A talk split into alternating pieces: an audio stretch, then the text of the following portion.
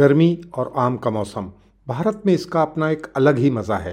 भारत में लगभग एक हज़ार तरह के आम होते हैं। हर क्षेत्र के अलग अलग आम।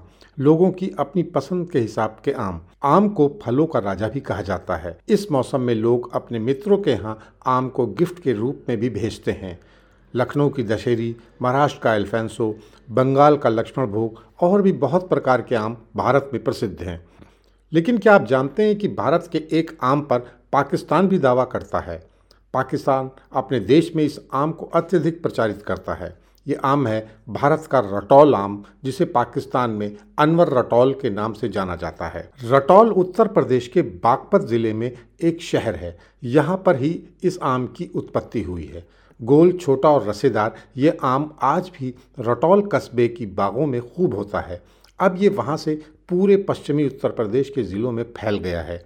लेकिन पाकिस्तान आज भी इस पर अपना दावा करता है। कैसे पहुँचा ये आम पाकिस्तान?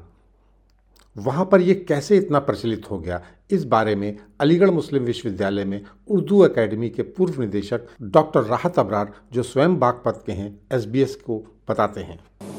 मेरठ, जो पहले ज़िला था, उसमें एक ब्लॉक है खेकड़ा। खेकड़े में एक गाँव है रटौल। बहुत मशहूर है और वो ख़ास तौर से आमों के लिए पूरी दुनिया में जाना जाता है।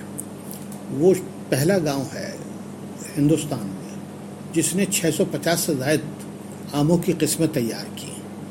और कुछ आम तो ऐसे हैं जिनको यकीन नहीं आता। मिसाल के तौर पर आम पेड़ पर होता है, उन्होंने बेल पे पैदा किया।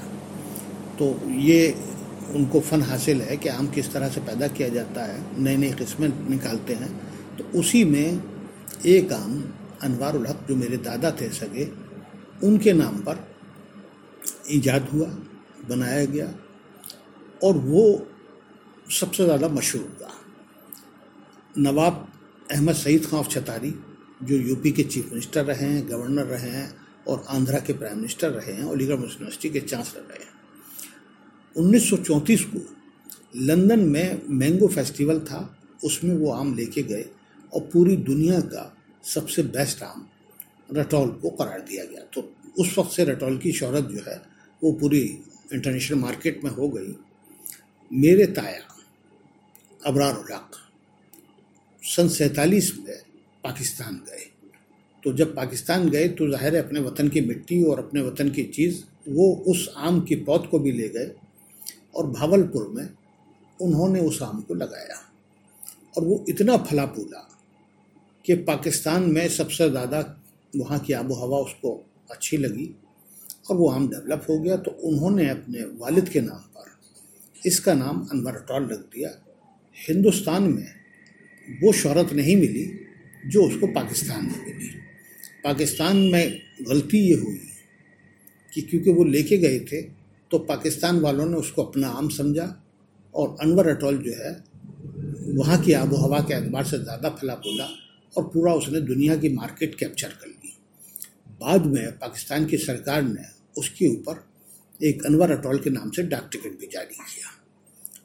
हमारा दावा यह है कि गाँव क्योंकि आज भी मौजूद है, बागों के लिए आज भी बहुत मशहूर है और अब नेशनल हाईवे से मिल गया है एक्सप्रेस हाईवे में से आ गया है तो एक बागपत ज़िले में हो गया ये गाँव। तो सबसे बड़ा इस इलाके की मैंगो बेल्ट जो है वो रटौल है। वैसे आम हमेशा से दो देशों के बीच मैंगो डिप्लोमेसी के रूप में भी काम आया है। पुराने काल से शासकों द्वारा इसको दूसरे देश में एक गुडविल के रूप में, भेंट के रूप में भेजा जाता रहा है। भारत द्वारा भी अक्सर दूसरे देशों में आम की टोकरी भेंट स्वरूप भेजी जाती रही है। साल 1981 में पाकिस्तान के तत्कालीन शासक जियाउल हक ने भारत की तत्कालीन प्रधानमंत्री श्रीमती इंदिरा गांधी को अनवर रटौल आम भेजे थे। बताते हैं इससे रटौल के लोग नाराज़ भी हुए थे कि उनके यहाँ के आम को वो अपना कैसे बता रहे हैं।